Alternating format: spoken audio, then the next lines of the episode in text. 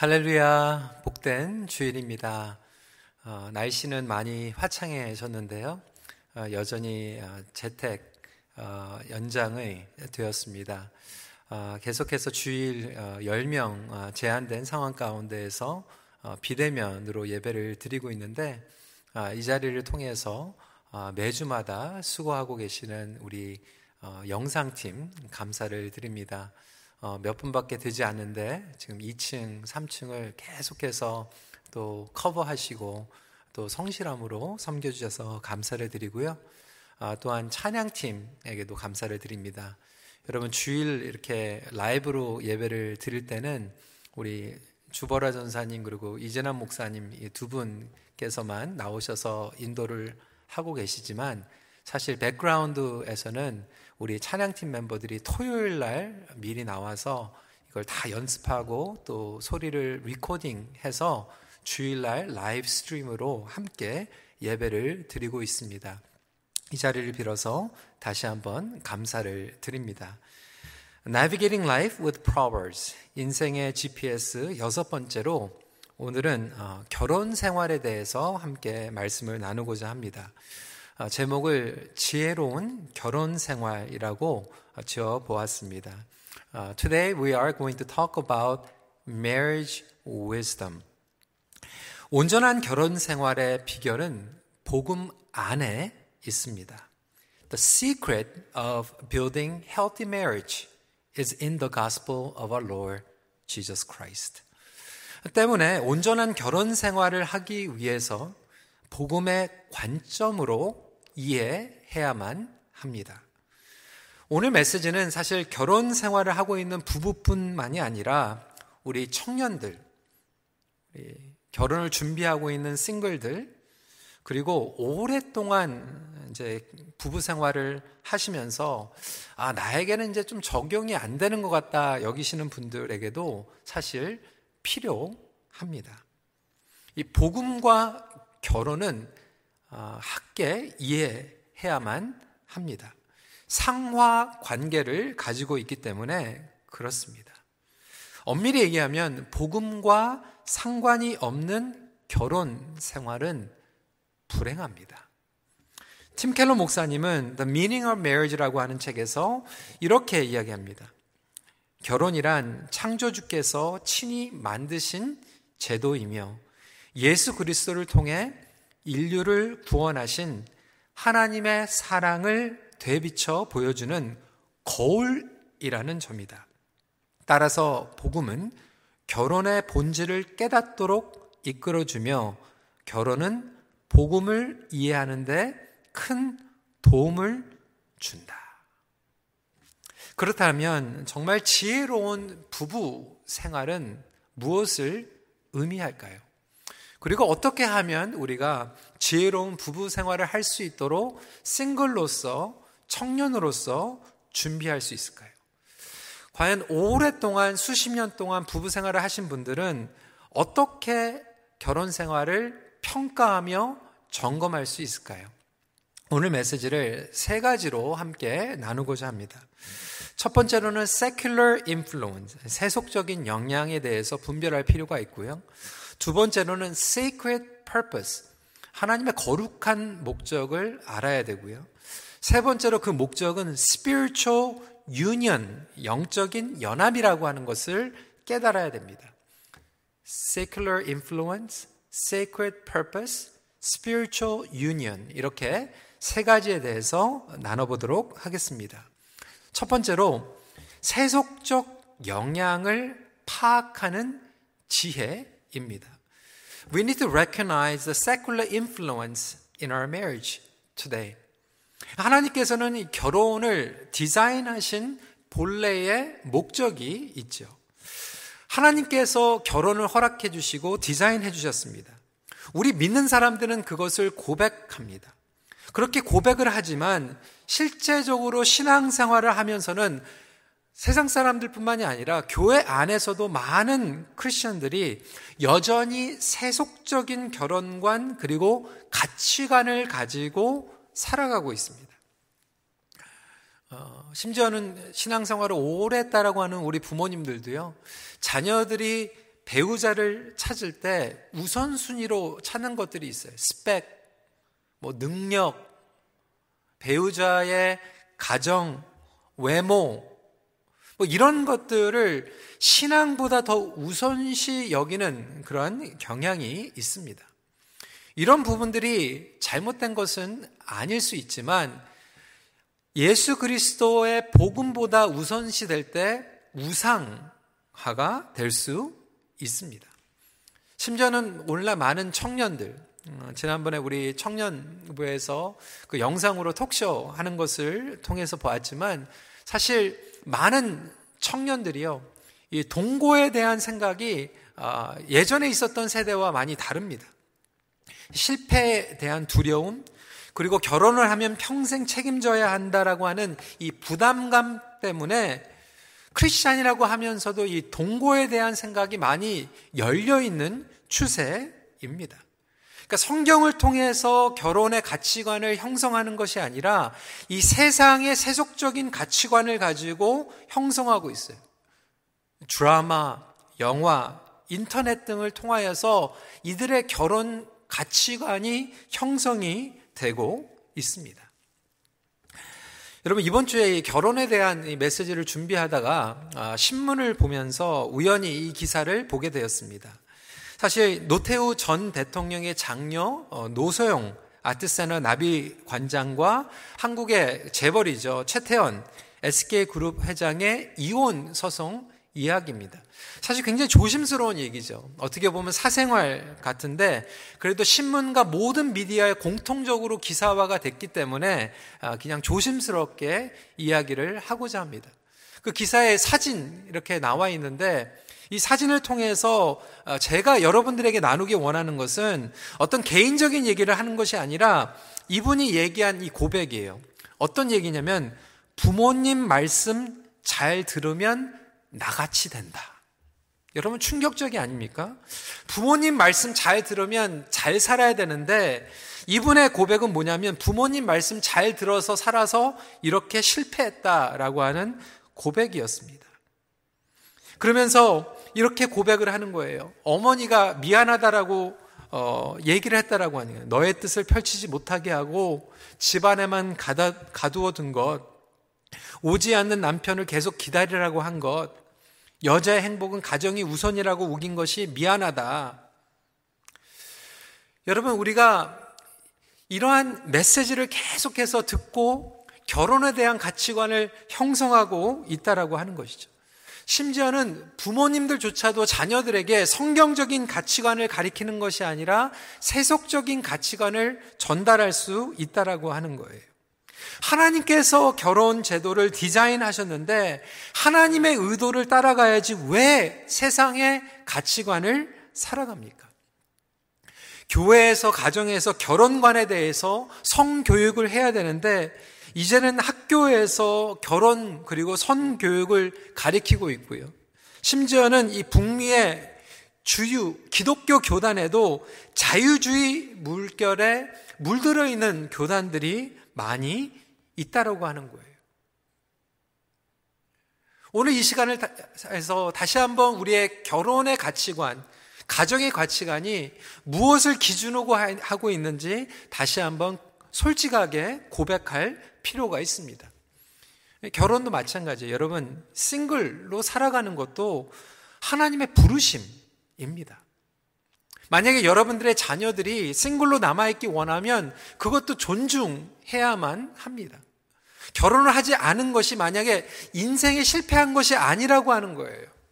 하나님께서 그렇게 부르셨으면 그렇게 살아갈 수 있도록 존중해야만 합니다. 부모님들 이거 듣기 싫으실 거예요. 거북하실 거예요.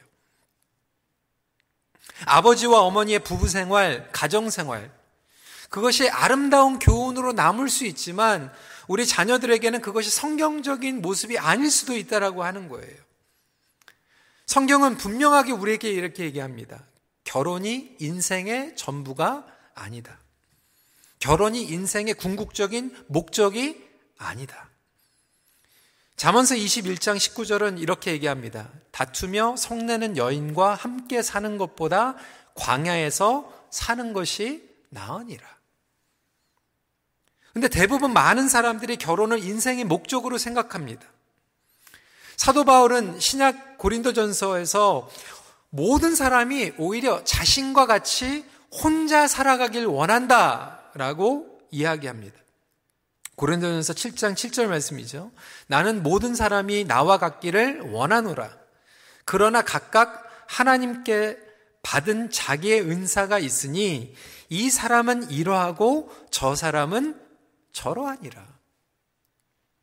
여러분 우리가 예수 그리스도를 따라가는 제자 아닙니까?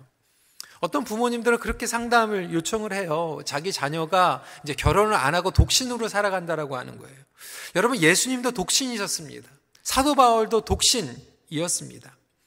그러면서 모든 사람이 독신으로 살아갈 수 있으면 독신으로 살아가는 것이 좋다라고 성경이 말하고 있어요. 여기에서 핵심은 무조건 혼자 살라는 것이 아니라 독신으로 부르심을 받았으면 독신으로 살아가는 것이고 결혼에 부르심을 받았으면 결혼을 하는 것이라고 이야기하고 있습니다. 중요한 것은 어떠한 부르심을 받았는가. 결혼 생활 때문에 부르심에 방해되는 경우도 여러분 상당히 많이 있습니다.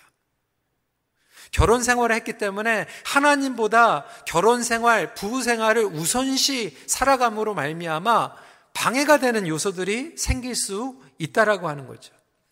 그래서 고린도전서 7장 32절부터 34절은 계속해서 이렇게 설명합니다. 너희가 염려 없기를 원하노라. 장가가지 않은 자는 주의 일을 염려하여 어찌하여야 주를 기쁘시게 할까 하되 장가간 자는 세상 일을 염려하여 어찌하여야 아내를 기쁘게 할까 하여 마음이 갈라지며 시집가지 않은 자와 처녀는 주의 일을 염려하여 몸과 영을 다 거룩하게 하려 하되 시집간 자는 세상 일을 염려하여 어찌하여야 남편을 기쁘게 할까 하느니라.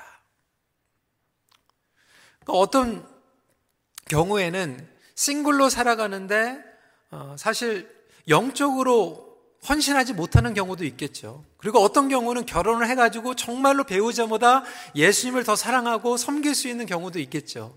하지만 대부분의 경우는 그렇지 않다라고 하는 거예요. 다시 말해서 복음을 위하여 사는 것이 우리의 인생의 목적이며 부르심입니다. 그렇기 때문에 결혼을 하지 않으면 아직 미완성된 인생처럼 여기는 것이 오히려 잘못된 편견임을 명심하시길 바랍니다. 결혼을 하고 가정을 꾸리는 것이 아름다운 것이며 축복인 것은 분명하지만 우선순위가 잘못되면 우상화 될 수 있습니다. 그래서 많은 부부 생활이 서로 막 싸우고 지루해지는 거예요. 메말라지는 거예요. 인플로링 되는 거예요. 안에서 고이는 거예요. 썩어지게 되는 거예요. 자꾸로 이 사명을 가지고 나가야 되는데, 섬겨야 되는데, 하나님의 나라를 위해서 함께 파트너가 되어야 되는데, 우상화가 되다 보니까 그 안에 물이 고이게 됩니다. 여러분, 성경적인 결혼관을 회복하신 저와 여러분들이 되시길 주님의 이름으로 축원합니다. 그리고 싱글들은 정말로 인생의 목적이 무엇인지를 다시 한번 바로 알고 자신을 준비할 필요가 있습니다. 그러면 두 번째로 거룩한 목적을 회복하는 지혜입니다. So God is calling us to restore the sacred purpose. 하나님의 오리지널 디자인을 알아야 됩니다. 원래 의도가 있습니다. 삼일체 하나님, 성부, 성자, 성령, 하나님의 하나됨, 그리고 그 친밀함, 그리고 하나님 나라의 선포를 우리의 결혼 생활을 통해서 드러내길 원하신 것이죠. 그래서 결혼 생활을 통하여서 온전히 하나됨을 통하여 우리를 부인하고 옛 속성을 버리고 사랑과 희생과 양보와 섬김을 통하여서 하나님께서는 우리를 거룩하게 만드시길 원하십니다. 다시 말해서 부부 생활, 결혼 생활을 통해서 우리를 성화시키시길 원하십니다. God wants to sanctify us. God wants to make us holy. 서로를 도와가며 영광스러운 자, 그리고 하나님께 가까이 나아가도록 그러한 존재가 되기 위해서 우리에게 결혼 제도를 주셨다라고 하는 거예요. 에베소서 5장 26절부터 27절입니다. 이는 곧 물로 씻어 말씀으로 깨끗하게 하사 거룩하게 하시고 자기 앞에 영광스러운 교회로 세우사 티나 주름 잡힌 것이나 이런 것들이 없이 거룩하고 흠이 없게 하려 하심이라. 그러니까 에베소서 말씀을 보니까요, 우리에게 부부 생활을 통하여 결혼 생활을 통하여서 우리를 생티파이 하시겠다, 거룩하게 하시겠다, 흠이 없게 우리를 예수님 닮게 만드시겠다라고 하는 의도를 가지고 계십니다. 그렇기 위해서 여러분의 배우자를 허락해 주셨어요. 우리는 배우자를 찾을 때, 그리고 배우자와의 기준을 생각할 때, 우리는 완벽한 배우자를 원합니다. 근데 팀 켈러 목사님의 책에 보면요. 하나님께서 우리에게 배우자를 주셨을 때는 완벽한 배우자를 주신 게 아니에요. perfect fit을 주신 게 아니라 rare fit을 주셨다. 귀한 배우자를 주셨다. 좀 막말로 얘기하면 희귀한 파트너를 주셨다라고 하는 이야기예요. 그게 뭐냐면 완벽한 배우자라고 하면 어떤 기대감을 가지고 있냐면 나한테 꼭 맞는 배우자. 나한테 다 맞춰주는 배우자. 그래서 나는 가만히 있는데 상대방이 바뀌어지는 것을 원하는 거. 우리는 이기주의입니다. 나한테 편하고 내 인맥에 맞고 내 기호에 맞고 내 성향에 맞는 배우자를 우리는 원해요. 그리고 맞지 않으면 원망합니다. 근데 하나님께서는 우리에게 딱 맞는 배우자를 주시는 게 아니라 아주 희귀한 배우자를 보내주셔서 우리가 맞춰가도록 디자인해 주셨어요. 제가 몇 달 전에도 말씀을 드렸죠. 어느 권사님이 그렇게 얘기하더라고요. 자기 남편은 복공과 같다고. 아, 복공과 같은 남편 좋은 거 아닙니까? 그러니까, 아니, 그게 아니라, 한, 하나도 안 맞, 한 반도 맞는 적이 없다라고. 근데 여러분, 그럼에도 불구하고 하나님께서는 그 rare fit, 희귀한 파트너, 배우자를 통해서 우리를 거룩하게 만드십니다. 그러니까 남편이 아니면 여러분들이 거룩해지지 않으니까. 그 아내가 아니면 남편이 거룩해지지 못하니까 하나님께서는 그 rare fit을 통해서 우리를 성화시켜 나가고 계십니다.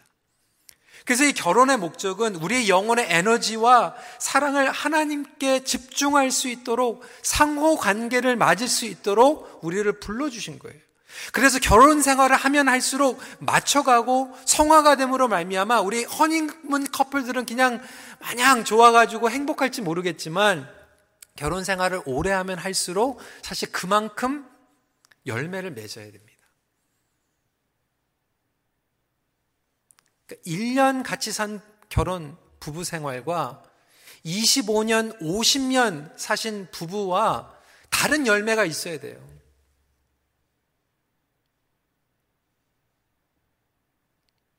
여러분, 그게 정상이 아니겠습니까? 1년 된 부부가 풋 열매를 맺었다라면, 저희 같은 경우에 이제 올해 25년이거든요. 그러면 25년 다운 열매를 맺어야 되는 거예요. 50년 사신 부부는 50년 된 열매를 맺으셔야 되는 거예요. 아이들 많이 낳고 그게 아니라 예수 그리스도의 성품을 닮아가는 열매를 맺기를 원하십니다. 그렇기 위해서는 우리에게 서로를 세워주는 부부관계가 필요하죠. 격려하고 도전하고 거룩하게 해주는. 이것을 위해서는 우리 부부가 배우자에게 하나님의 말씀으로 함께 동행해야만 합니다. 그래서 배우자는요, truth teller가 되어야 돼요. 하나님의 진실을 나눠줄 수 있는, remind 해줄 수 있는 부부가 필요합니다. 왜 그렇습니까? 다른 사람들은 몰라도 나의 배우자만큼은 나의 연약한 부분을 제일 잘 알고 있어요. 나의 약점을 제일 잘 알고 있어요. 그래서 그 약점을 공격하라는 게 아니에요. 잔소리하라는 게 아니에요. 그 약점을 통하여서 하나님의 말씀이 무엇인지 젠틀리, 사랑으로, 극률로 함께 나눠줄 수 있는 배우자가 필요합니다.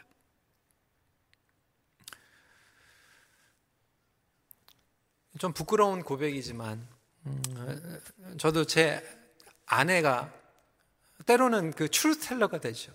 저도 제 아내에게 truth teller가 됩니다. 지난달의 일이에요. 이 코로나 팬데믹 1년 반 정도가 지나니까요. 여러분 좀 제가 저도 굉장히 좀 영적으로 긴장이 굉장히 많이 됐던 것 같아요. 그리고 스트레스도 또 나름대로 받았던 것 같아요. 뭐 lockdown이 되고 다시 풀렸다가 다시 닫히고 어쩔 때는 뭐 10명, 어쩔 때는 50명, 온라인, 업라인 자꾸 바뀌고 뭐 35%, 뭐 10% 계속 바뀌는 가운데에서 어떻게 보면 막 그러한 좀 변화 가운데서 계속해서 한 번도 가지 못한 길을 같이 가다 보니까 마음 가운데 심리적인 그러한 부담감이 있었던 것 같아요. 어느 날부터 제 마음 가운데 여유가 없어지고 좀 웃음이 사라지는 것 같고 조금만 잘못되면 막 신경이 막 예민해지고 좀 짜증이 나기 시작하고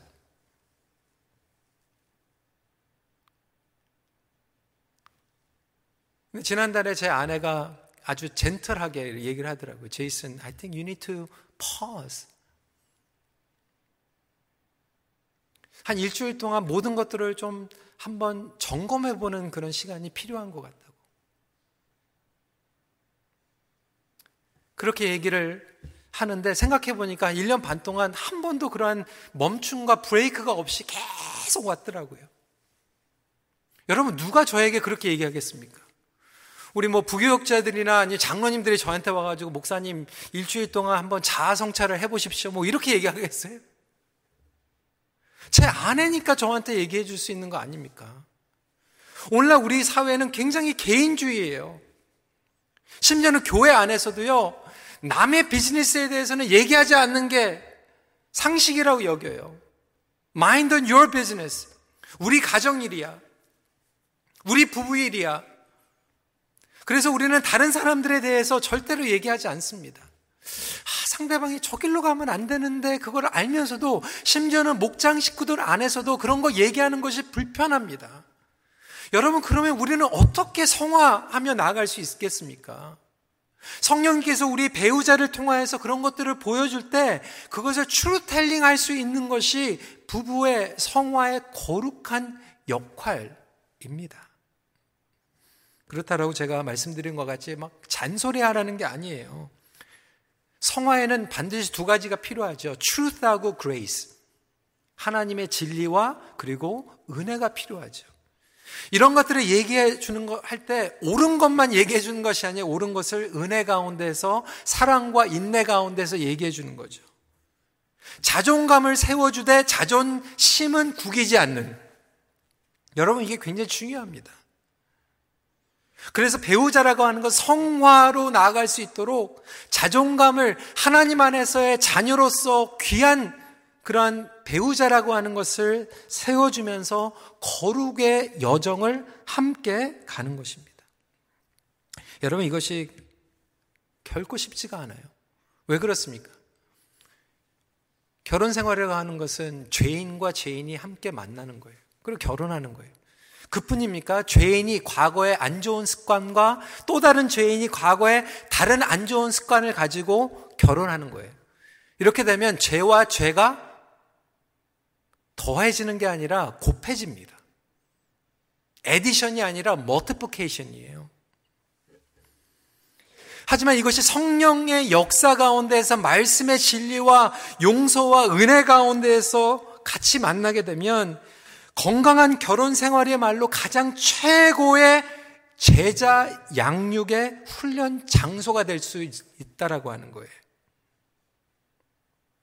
이것이 바로 우리를 성화시켜가는 하나님의 섭리입니다. 심지어는요, 안 믿는 사람과 결혼을 했을지언정 하나님께서는 여러분들을 성화시키시길 원하십니다. 우리 싱글들이 이제 결혼 배우자를 찾을 때 믿는 자와 결혼하는 건 굉장히 중요합니다. 하지만 사도 바울은 고린도 전서에서 그렇지만 만약에 과거에 믿지 않는 자와 결혼을 했을 때 이혼하지 말라. 헤어지는 것이 아니라 오히려 그 배우자를 위해서 기도하라. 그 배우자가 예수님을 믿지 않지만 그 역시 하나님의 형상으로 지으심을 받았고 그를 향한 하나님의 계획이 숨겨져 있을지 모르기 때문에 반드시 배우자를 위해서는 기도해야 된다라고 하는 거예요. 하지만 내가 믿는 사람과 결혼을 했던 믿지 않는 사람과 결혼을 했던 상관이 없이 이것을 통하여서 성화의 과정을 나갈 수 있다라면 하나님께서는 우리의 그 결혼 생활을 통하여서 나로 하여금 보화를 캐내십니다. 영어로는 제가 표현이 되겠는데 God brings out best out of marriage. 그러니까 여러분들의 최고의 것들을 캐내세요. 결혼 생활을 통해서. 그런데 안타깝게 많은 경우에 결혼 생활을 통해서 베스트가 나오는 게 아니라 월스트가 나와요. 결혼하기 전엔 천사 같았는데 결혼을 하고 막 그냥 막 이상하게 변하는 경우도 있잖아요. 그러니까 하나님께서는 우리에게 보화를 캐내시길 원하시거든요. 근데 많은 경우에는 성화 받지 못하면 오히려 결혼하기 전보다 못하게 변하게 됩니다. 쇠퇴하게 됩니다. 심지어는 안 믿는 사람과 결혼 생활을 했을지라도 내가 정말 그를 축복하고 주님을 의지하면 내 자신이 성화될 수 있다라고 하는 거예요. 잠언서 21장 20절부터 21절은 이렇게 얘기합니다. 지혜 있는 자의 귀에는 귀한 보배와 기름이 있으나 미련한 자는 이것을 다 삼켜 버리느니라. 공의와 인자를 따라 구하는 자는 생명과 공의와 영광을 얻느니라. 이렇게 천국의 보화를 깨낼 수 있는 그리고 다져갈 수 있는 여러분의 거룩한 결혼 생활이 되시길 주님의 이름으로 축원합니다. 마지막 포인트입니다. 영적인 연합을 누리는 지혜입니다. Lastly, God is calling us to enjoy the spiritual union. 14장 1절 말씀입니다. 지혜로운 여인은 자기 집을 세우되 미련한 여인은 자기 손으로 그것을 허느니라. 그러니까 지혜로운 결혼 생활은 집을 세우는 거예요. 그런데 미련한 결혼 생활은 허무는 거죠. 그럼 집을 세운다라고 하는 것은 빌딩업 한다라고 하는 것은 무엇을 의미합니까? 하나님의 나라를 확장해 나가는 것을 이야기합니다. 여러분, 사단은 이러한 것들을 교묘하게 이용합니다. 사단의 전략은 뭐냐면, 가정이 무너지게 하는 거예요. 가정이 무너지면 사단의 전략에 제일 유리합니다. 왜? 이 세상을 망치는 데 있어서 가정이 가장 기본적이기 때문에 가정이 무너지면 자녀들이 무너지고요. 자녀들이 무너지면 그 가치관이 무너지고 이 사회가 붕괴가 됩니다. 그리고 가정의 근간은 무엇입니까? 부부 생활이에요. 자녀 양육의 최고의 양육은 뭐냐면 엄마와 아빠가 사랑하는 거예요.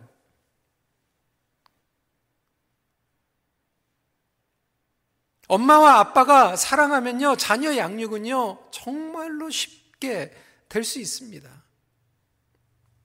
부가 한 팀이 돼서 건강하게 하나님의 나라를 섬기게 되면 그만큼 아이들을 복음 가운데에서 양육할 수가 있어요. 근데 원수같이 막 싸우고 지지고 볶고 상처 입게 되면 그만큼 아이들에게는 더 깊은 상처로 남게 되죠.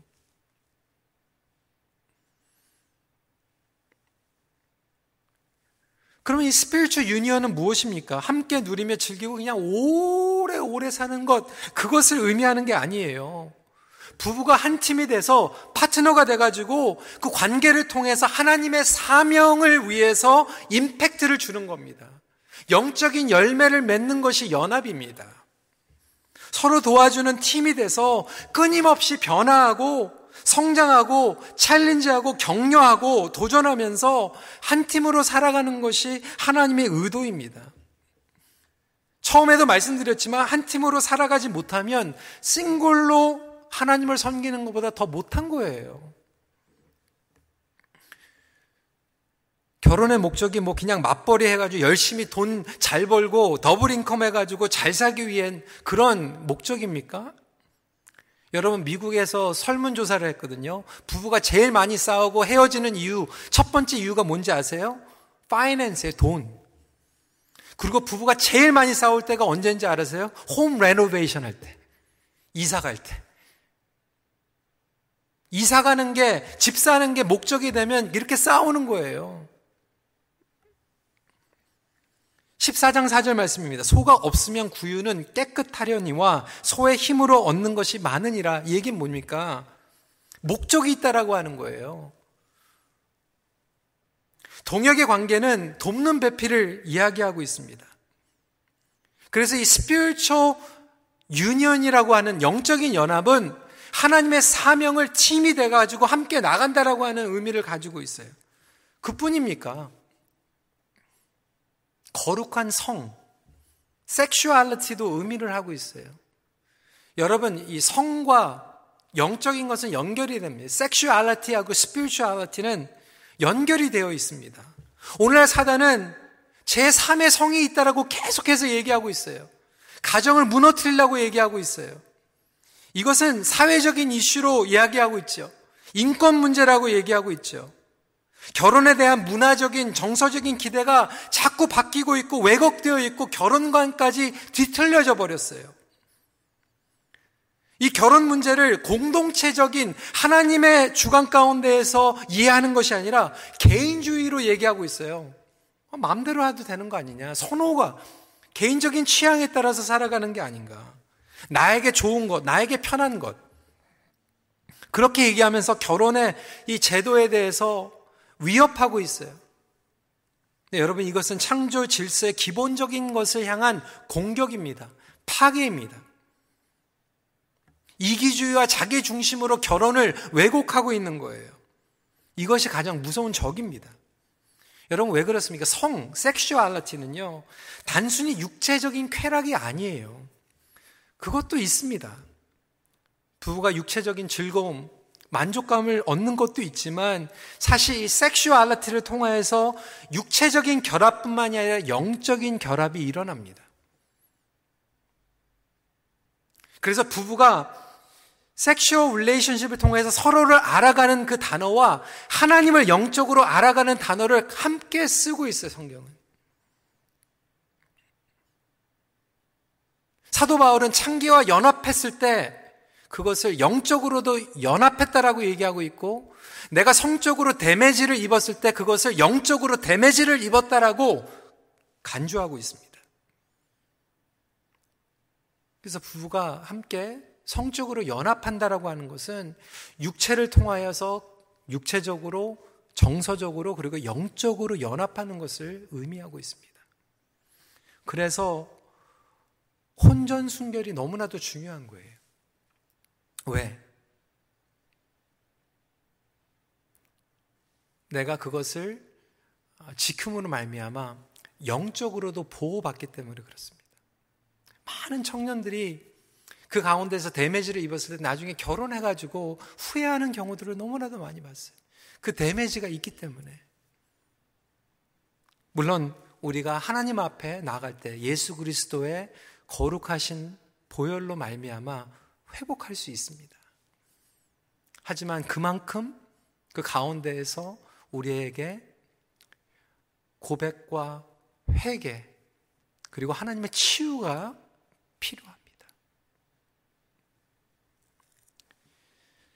여러분 이 spiritual fruit 그리고 sexuality 그리고 또한 우리의 여정을 통하여서 함께 하나님께서 주신 이 삶을 정말 누리는 것도 부부에게 주신 역할이에요.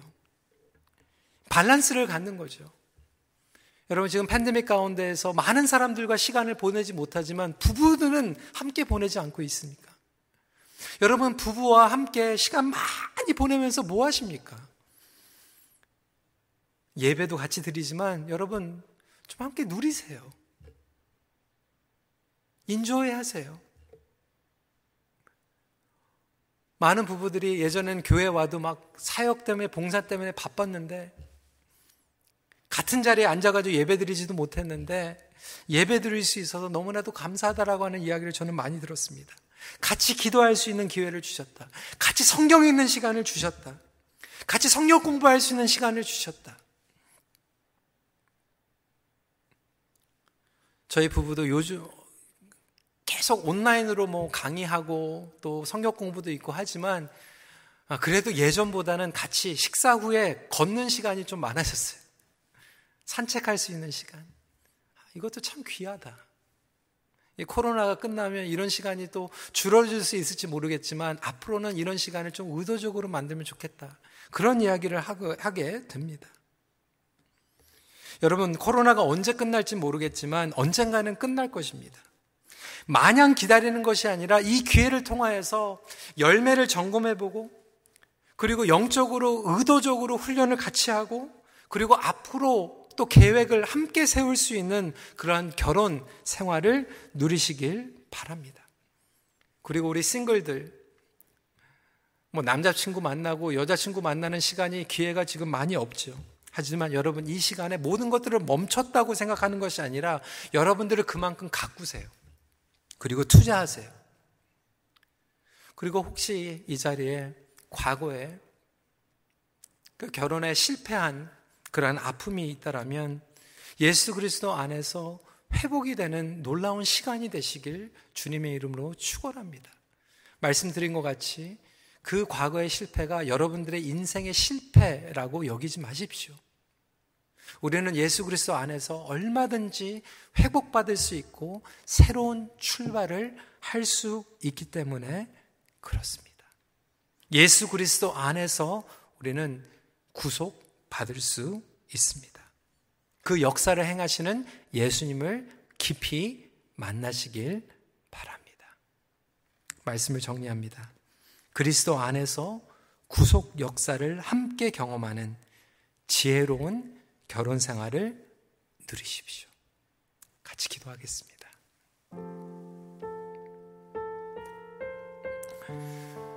시간에 기도하는 가운데에서 혹시 부부가 남편과 아내가 같이 예배를 드리고 있다라면 시간에 서로를 위해서 같이 기도했으면 좋겠어요.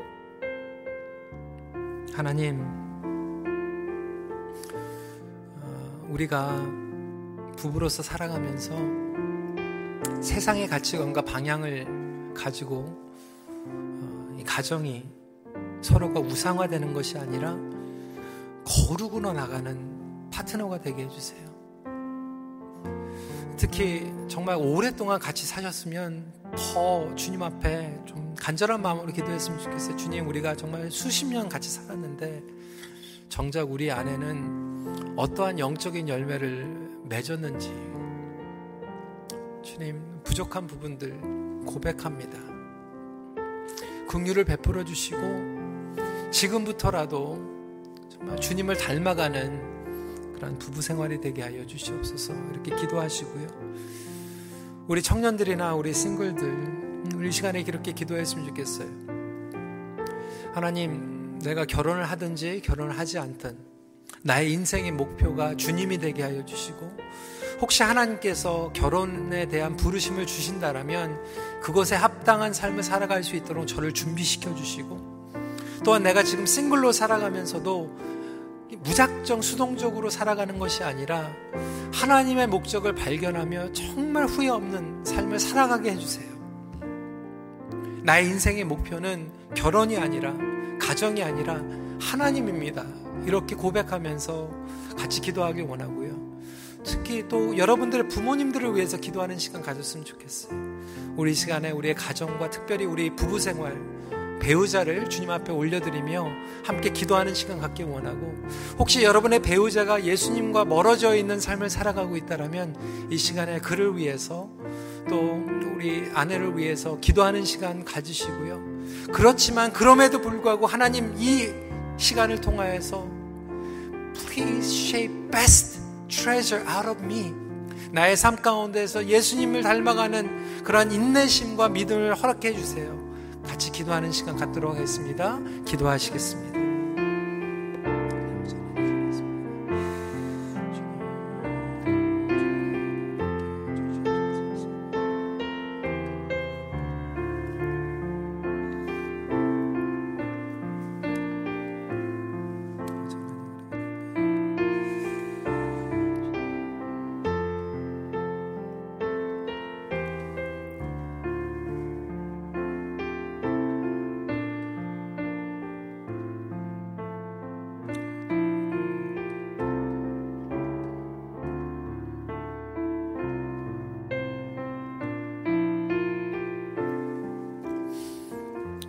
우리 시간에 함께 나의 모습, 나의 소유라고 하는 찬양을 부를 텐데요.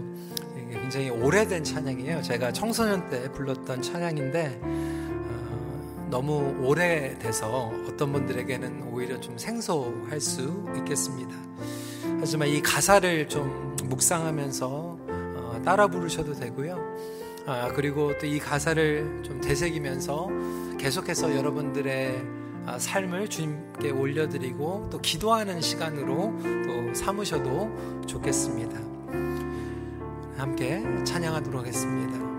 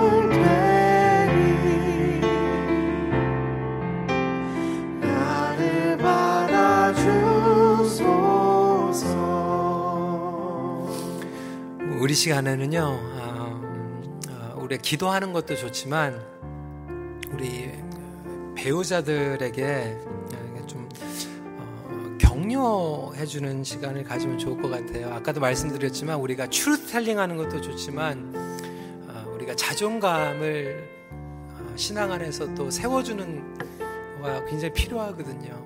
자 아까 말씀드린 것 같이 제 아내가 어, 저에게 또 이렇게 도전해주는 말도 했지만 동시에 저에게 또 그런 얘기 했거든요. 제이슨, uh, you are doing your best. 어, 정말 어, 코로나 가운데서도 어, 정말 you are doing a great job. 어, 그 말 한마디가 1년 반 동안 스트레스 받았던 것들이 쫙 어, 풀리더라고요. 어, 왜 실수 안 하겠어요? 왜 어렵지 않겠어요? 그런데 아, 그 말 한마디가 어, 저를 세워주더라고요. 어, 또 힘을 주더라고요. 여러분 이 시간에 여러분 배우자에게 좀 격려해 주셨으면 좋겠어요. I'm so proud of you. 고마워. 어, 한번 좀 같이 그런 시간 보내면 좋겠습니다. 한번 해보세요.